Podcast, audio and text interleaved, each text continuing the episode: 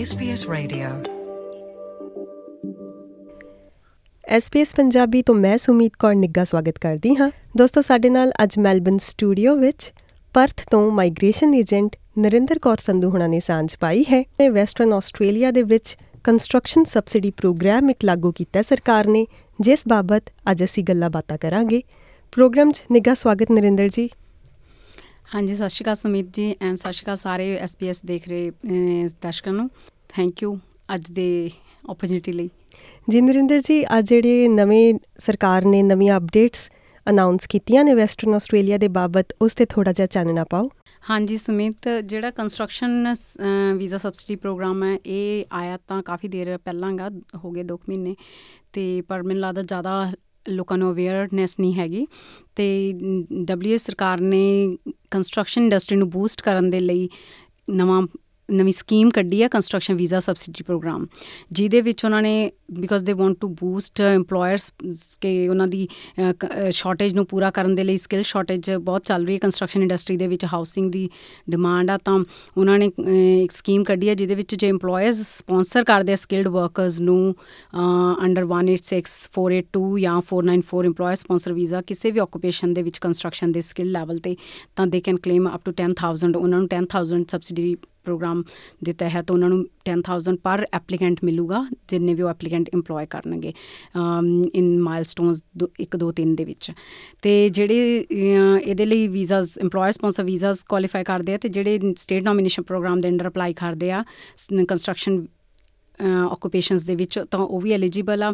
State nomination ਜਿਵੇਂ 190 ਜਾਂ 491 ਆ, ਤਾਂ ਜੇ ਤੁਸੀਂ ਆਫਸ਼ੋਰ ਤੋਂ ਹੈਗੇ ਆ ਆਫਸ਼ੋਰ ਤੋਂ ਅਪਲਾਈ ਕਰਦੇ ਆ, ਤਾਂ ਤਾਂ ਵੀ ਤੁਸੀਂ 10000 ਤੱਕ ਕਲੇਮ ਕਰ ਸਕਦੇ ਆ। ਤੇ ਜੇ ਤੁਸੀਂ ਆਲਰੇਡੀ ਆਸਟ੍ਰੇਲੀਆ ਦੇ ਵਿੱਚ ਹੈਗੇ ਆ, ਤਾਂ ਫਿਰ ਤੁਸੀਂ 5000 ਤੱਕ ਕਲੇਮ ਕਰ ਸਕਦੇ ਆਂਗੇ। ਕਿਉਂਕਿ ਕਾਸਟ ਘੱਟ ਆ ਸੋ ਵੀਜ਼ਾ ਕਾਸਟ ਤੇ ਰੀਲੋਕੇਸ਼ਨ ਕਾਸਟ ਕਵਰ ਅਪ ਕਰਨ ਲਈ ਇਹ ਬਹੁਤ ਵਧੀਆ ਸਕੀਮ ਕੱਢੀ ਹੈ ਡਬਲਯੂ ਸਟੇਟ ਗਵਰਨਮੈਂਟ ਨੇ। ਤੇ ਕੰਸਟਰਕਸ਼ਨ ਇੰਡਸਟਰੀ ਦੇ ਕਾਫੀ occupations almost I think 34 occupations ਹੋਰ ਐਡ ਕੀਤੇ ਆਗੇ ਸਕਿਲਡ ਲਿਸਟ ਤੇ। ਜਿਵੇਂ ਕਿ ਤੁਸੀਂ ਦੱਸਿਆ ਕੰਸਟਰਕਸ਼ਨ ਦੇ ਇਹਨਾਂ ਨੇ ਸਬਸਿਡੀ ਪ੍ਰੋਗਰਾਮ ਐਡ ਕੀਤਾ ਹੈ ਕਿ ਉਥੇ ਪਰਥ ਦੇ ਵਿੱਚ ਵੈਸਟਰਨ ਆਸਟ੍ਰੇਲੀਆ ਦੇ ਵਿੱਚ ਕੰਸਟਰਕਸ਼ਨ ਇੰਡਸਟਰੀ ਦਾ ਕੀ ਸਟੇਟਸ ਹੈ? ਕੰਸਟਰਕਸ਼ਨ ਕਾਫੀ ਡਿਮਾਂਡ ਚਾਹੀ ਬਿਕੋਜ਼ ਹਾਊਸਿੰਗ ਕਾਫੀ ਲੋਕ ਮੂਵ ਹੋਏ ਆ ਰੀਸੈਂਟਲੀ ਕੋਵਿਡ ਤੋਂ ਬਾਅਦ ਤੁਸੀਂ ਦੇਖਿਆ ਜਿੱਦਾਂ ਈਸਟਰਨ ਸਟੇਟਸ ਤੋਂ ਲੋਕੀ ਕਾਫੀ ਮੂਵ ਹੋਏ ਆ ਕਈ ਵੈਸੇ EMPLOYMENT ਲਈ ਜਾਂ ਵੈਸੇ ਮੂਵ ਹੋਏ ਆ ਤੇ ਕਾਫੀ ਮਾਈਗ੍ਰੇਸ਼ਨ ਕਰਕੇ ਮੂਵ ਹੋਏ ਆ ਜਿਹੜੇ ਟੈਂਪਰਰੀ ਸੀ ਕਿਉਂਕਿ ਤੁਹਾਨੂੰ ਪਤਾ ਡਬਲਯੂ ਸਟੇਟ ਮਾਈਗ੍ਰੇਸ਼ਨ ਪ੍ਰੋਗਰਾਮ ਵੀ ਬਹੁਤ ਵਧੀਆ ਚੱਲ ਰਿਹਾ ਪਿਛਲੇ ਅਮ, ਸਾਲ ਡੇਢ ਸਾਲ ਤੋਂ ਤੇ ਇਸ ਕਰਕੇ ਕਾਫੀ ਲੋਕੀ ਉੱਥੇ ਮੂਵ ਹੋ ਰਹੇ ਆ ਜਿਹਦੇ ਕਰਕੇ ਹਾਊਸਿੰਗ ਦੀ ਥੋੜੀ ਸ਼ਾਰਟੇਜ ਆ ਤਾਂ ਕਾਫੀ ਉਸ ਕੰਸਟਰਕਸ਼ਨ ਦੇ ਵਿੱਚ ਕੰਮ ਕਾਫੀ ਆ ਪਰ ਸਕਿਲਡ ਵਰਕਰਸ ਘੱਟ ਆ ਗਏ ਤਾਂ ਉਹ ਡਿਮਾਂਡ ਨੂੰ ਮੀਟ ਕਰਨ ਦੇ ਵਿੱਚ ਗਵਰਨਮੈਂਟ ਨੇ ਉਹਨੂੰ ਅਮ, ਤਾਂ ਕਰਕੇ ਉਹ ਸਕਿੱਲ ਸ਼ਾਰਟੇਜ ਪੂਰੀ ਕਰਨ ਦੇ ਲਈ ਤਾਂ ਕਿ ਲੋਕਾਂ ਨੂੰ ਉਧਰ ਮੂਵ ਕਰਨ ਦੇ ਲਈ ਇਨੀਸ਼ੀਏਟਿਵ ਲਿਆਗਾ।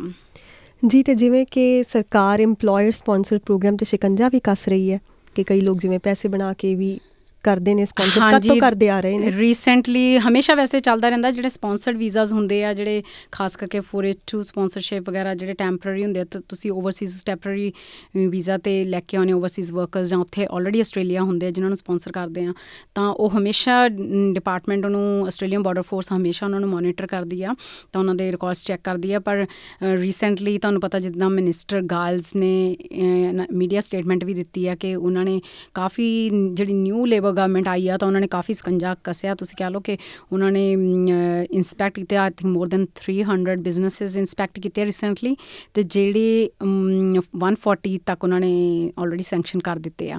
ਸੋ ਇਹ ਬਹੁਤ ਇੰਪੋਰਟੈਂਟ ਆ। ਜਦੋਂ EMPLOYERS ਕਰਦੇ ਆਗੇ ਤਾਂ ਉਹਨਾਂ ਨੂੰ ਇੱਕ ਸੈਂਕਸ਼ਨ ਕਰਨ ਦਾ ਦੋ ਰੀਜ਼ਨ ਹੋ ਸਕਦੇ ਇੱਕ ਤਾਂ ਐਕਸਪਲੋਇਟੇਸ਼ਨ ਜਿੱਦਾਂ ਤੁਸੀਂ ਪੇ ਨਹੀਂ ਪ੍ਰੋਪਰ ਉਹਨਾਂ ਨੂੰ ਮਿਲਦੀ ਜਾਂ ਤੁਸੀਂ ਆਪਣੀਆਂ ਆਬਲੀਗੇਸ਼ਨਸ ਨਹੀਂ ਮੀਟ ਕਰ ਰਹੇ। ਦੂਸਰਾ ਰਿਕਾਰਡਸ ਨਾ ਰੱਖਣ ਕਰਕੇ ਕਈ ਵਾਰੀ ਪ੍ਰੋਪਰ ਤਰੀਕੇ ਨਾਲ ਪੇ ਕਿਉਂਕਿ ਉਹ ਕੰਟਰੈਕਟ ਤੇ ਹੁੰਦੇ ਆ, ਤਾਂ ਉਹਨਾਂ ਨੂੰ ਪ੍ਰੋਪਰ ਤਰੀਕੇ ਨਾਲ ਪੇ ਦੇਣੀ ਸਾਰੇ ਉਹਨਾਂ ਦੇ ਆਪਣੇ ਰਿਕਾਰਡਸ ਮੇਨਟੇਨ ਰੱਖਣੇ ਤੇ ਜਦੋਂ ਡਿਪਾਰਟਮੈਂਟ ਇਨਸਪੈਕਟ ਕਰਦਾ ਤਾਂ EMPLOYERS ਰਿਕਾਰਡ ਦਿਖਾਉਣ ਉਹਨਾਂ ਕੋਲੇ ਅਵੇਲੇਬਲ ਹੋਣੇ ਚਾਹੀਦੇ ਹੈਗੇ।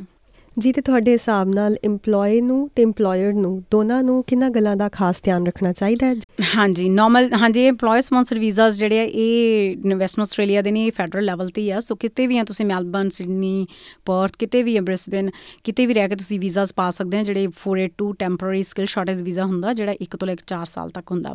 ਤੇ ਜਿਹੜਾ 186 ਪਰਮਨੈਂਟ ਵੀਜ਼ਾ ਹੁੰਦਾ, ਉਹ ਵੀ ਕਿਤੇ ਰਹਿ ਕੇ ਪਾ ਸਕਦੇ ਆ। ਜਿਹੜਾ 494 ਆ, ਉਹ ਰੀਜਨਲ ਸਪਾਂਸਰਡ ਹੁੰਦਾਗਾ ਉਹ ਤੁਸੀਂ ਸਿਰਫ ਰੀਜਨਲ EMPLOYERS ਪਾ ਸਕਦੇ ਆ, ਜਿਵੇਂ ਪਰਥ ਵਾਲੇ ਪਾ ਸਕਦੇ ਹੈਗੇ ਮੈਲਬਰਨ ਸਿਡਨੀ ਮੈਟਰੋ ਵਾਲੇ ਨਹੀਂ ਪਾ ਸਕਦੇ ਬਟ ਰੀਜਨਲ ਚ ਜਿਹੜੇ ਰਹਿੰਦੇ ਆ, ਉਹ ਪਾ ਸਕਦੇ ਆ। EMPLOYERS ਨੂੰ ਬੇਸਿਕਲੀ ਜੇ ਤੁਸੀਂ ਕਿਸੇ ਨੂੰ ਸਪਾਂਸਰ ਕਰਨਾ, ਤੁਸੀਂ ਸਕਿੱਲ ਸ਼ਾਰਟੇਜ ਆ, ਤੁਹਾਨੂੰ ਉਹਨਾਂ ਨੂੰ ਪ੍ਰੋਪਰ ਦਿਖਾਉਣਾ ਪੈਂਦਾ ਲੇਬਰ ਮਾਰਕੀਟ ਟੈਸਟਿੰਗ ਕਰਨੀ ਪੈਂਦੀ ਹੈ ਕਿ ਪਹਿਲਾਂ ਲੋਕਲ ਲੇਬਰ ਚੋਂ ਬੰਦਾ ਲੱਭਣਾ ਪੈਂਦਾ। ਆਸਟ੍ਰੇਲੀਅਨਸ ਨੂੰ ਪਹਿਲ ਦੇ ਆਧਾਰ ਤੇ ਜੌਬ ਮਿਲਣੀ ਚਾਹੀਦੀ ਆ। ਸੋ ਉਹਨਾਂ ਨੂੰ ਐਡਸ ਵਗੈਰਾ ਪਾਉਣੀਆਂ ਪੈਂਦੀਆਂ। ਤੇ ਫਿਰ, ਮਤਲਬ ਉਹਨਾਂ ਨੂੰ ਦੇਖਣਾ ਚਾਹੀਦਾ ਵੀ ਬੰਦਾ ਜਿਹੜਾ ਆਈ ਥਿੰਕ ਬੇਸਿਕਲੀ ਜਿਹੜਾ ਮਤਲਬ ਤੁਹਾਡੇ ਪ੍ਰੋਪਰ ਉਹਨਾਂ ਨੂੰ ਦੇਖ ਕੇ ਕਰਨਾ ਚਾਹੀਦਾ ਵੀ ਉਹਦੇ ਕੋਲ ਸਕਿੱਲਸ ਹੈਗੀਆਂ EMPLOYE ਕੋਲੇ, ਕਿ ਉਹ ਤੁਹਾਡਾ ਕੰਮ ਕਰ ਸਕਦਾਗਾ ਤਾਂ ਉਹਨਾਂ ਨੂੰ EMPLOY ਕਰਕੇ ਫਿਰ ਤੁਹਾਨੂੰ ਪ੍ਰੋਪਰ ਮਤਲਬ ਕੰਟਰੈਕਟ ਪੇਪਰ ਵਰਕ ਸਾਈਨ ਕਰਨਾ ਪੈਂਦਾ ਵੀਜ਼ੇ ਲਈ ਵੀ, ਪਰ ਉਹਨੂੰ ਪ੍ਰੋਪਰ ਤੁਹਾਨੂੰ ਸਾਰਾ ਰਿਕਾਰਡ ਰੱਖਣਾ ਚਾਹੀਦਾਗਾ ਕੰਟਰੈਕਟ ਦੇ ਹਿਸਾਬ ਨਾਲ ਤੁਹਾਨੂੰ ਪੇ ਕਰਨਾ ਚਾਹੀਦਾਗਾ, ਤੇ EMPLOYE ਨੂੰ ਵੀ ਚਾਹੀਦਾ ਕਿ ਆਪਣੀਆਂ, ਉਹਨਾਂ ਕੋਲੇ ਆਪਣੀਆਂ ਉਹਨੀਆਂ ਸਕਿੱਲਸ ਚਾਹੀਦੀਆਂ ਵਰਕ ਐਕਸਪੀਰੀਅੰਸ ਜਿਹੜਾ ਚਾਹੀਦਾ, ਤੇ ਉਹ ਜੌਬ ਕਰਨ, ਤੇ ਆਪਣੀ ਜਿਹੜਾ ਕੰਟਰੈਕਟ ਦੇ ਹਿਸਾਬ ਨਾਲ ਆ, ਉਹਨਾਂ ਨੂੰ ਵੀ ਆਪਣੀਆਂ ਰਾਈਟਸ ਪਤਾ ਹੋਣੀਆਂ ਚਾਹੀਦੀਆਂ। ਜੀ, ਤੇ ਇਸ ਬਾਬਤ ਤੁਸੀਂ ਕੋਈ ਖਾਸ ਸੁਨੇਹਾ ਦੇਣਾ ਚਾਹੁੰਦੇ ਹੋਵੋ? ਸੁਨੇਹਾ ਤਾਂ ਇਹੀ ਆ ਵੀ ਜੇ ਤੁਸੀਂ ਦੇਖੋ ਕਈ ਵਾਰੀ ਮੈਲਬਨ ਚ, ਖਾਸ ਕਰਕੇ ਮੈਲਬਨ ਜਾਂ ਸਿਡਨੀ ਮੈਟਰੋਸ ਚ, ਹੁਣ ਕਾਫੀ ਸੈਚੂਰੇਸ਼ਨ ਹੋ ਚੁੱਕੀ ਆ ਮਾਈਗ੍ਰੇਸ਼ਨ ਦੇ ਹਿਸਾਬ ਨਾਲ ਤੇ ਮਤਲਬ ਪੀਆਰ ਚ ਕਾਫੀ ਔਖਾ ਹੁੰਦਾ ਕਿਉਂਕਿ ਸਟੇਟ ਨੋਮੀਨੇਸ਼ਨ ਦਾ ਔਖਾ। ਸੋ ਬੇਸਿਕਲੀ ਜੇ ਤੁਹਾਡੇ ਕੋਲ ਵਰਕ ਐਕਸਪੀਰੀਅੰਸ ਹੈਗਾ, ਤਾਂ ਮੈਂ ਇਹੀ ਕਹੂੰਗੀ ਕਿ ਵੀ ਤੁਸੀਂ ਹੋ ਸਕਦਾ ਕਿ ਵੀ ਟੈਂਪਰੇਰੀ ਵੀਜ਼ਾਸ ਤੇ ਜਾਂ ਕਈ ਵਾਰੀ ਸਟੂਡੈਂਟਸ ਦੇ ਵੈਸੇ ਵਰਕ ਐਕਸਪੀਰੀਅੰਸ ਇਕੱਠਾ ਹੋ ਗਿਆ ਹੁੰਦਾ, ਕਿਉਂਕਿ ਸਟੂਡੈਂਟ ਫੁੱਲ ਟਾਈਮ ਕੰਮ ਕਰ ਸਕਦੇ ਸੀ ਹੁਣ ਤੱਕ। ਤਾਂ ਉਹਨਾਂ ਕੋਲੇ ਜੇ ਤੁਹਾਡੇ ਕੋਲੇ ਐਕਸਪੀਰੀਅੰਸ ਹੈਗਾ ਤੇ ਤੁਸੀਂ ਐਗਜ਼ਾਮਪਲ ਟ੍ਰੇਡ ਵਗੈਰਾ ਕੀਤੀ ਹੈ, ਤਾਂ ਤੁਹਾਨੂੰ ਕੁਆਲੀਫਿਕੇਸ਼ਨ ਵੀ ਨਹੀਂ ਹੈਗੀ, ਤਾਂ ਵੀ ਤੁਸੀਂ ਪੀਆਰ ਲਈ ਦੇਖ ਸਕਦੇ ਆ, EMPLOYER ਸਪਾਂਸਰ ਦੇਖ ਸਕਦੇ ਆ, ਤੇ ਜਾਂ ਕੋਈ ਹੋਰ ਆਪਸ਼ਨਸ ਤੁਸੀਂ ਆਪਣੀਆਂ ਜੇ ਤੁਹਾਡੇ ਕੋਲੇ ਵਰਕ ਐਕਸਪੀਰੀਅੰਸ ਆ ਜਾਂ ਤੁਸੀਂ ਮਤਲਬ ਆਪਣੀ ਜੌਬ ਲੱਭੋ ਉਹ ਆਪਣੇ ਹੋ ਸਕਦਾ ਤੁਹਾਨੂੰ EMPLOYER ਸਪਾਂਸਰ ਆਪਸ਼ਨ ਹੋ ਜਾਏ ਜਾਂ ਦੂਸਰੀਆਂ ਸਟੇਟਸ ਦੇਖੋ ਰੀਜਨਲ ਚ ਕਾਫੀ ਬੈਨੀਫਿਟ ਆ ਰੀਜਨਲ ਚ ਮੂਵ ਹੋਣ ਦਾ ਸੋਚ ਸਕਦੇ ਆਂਗੇ। ਜੀ ਤੇ ਮਾਈਗ੍ਰੇਸ਼ਨ ਅਪਡੇਟਸ ਰੋਜ਼ ਆਂਦੀਆਂ ਹੀ ਰਹਿੰਦੀਆਂ ਨਵੀਆਂ ਨਵੀਆਂ?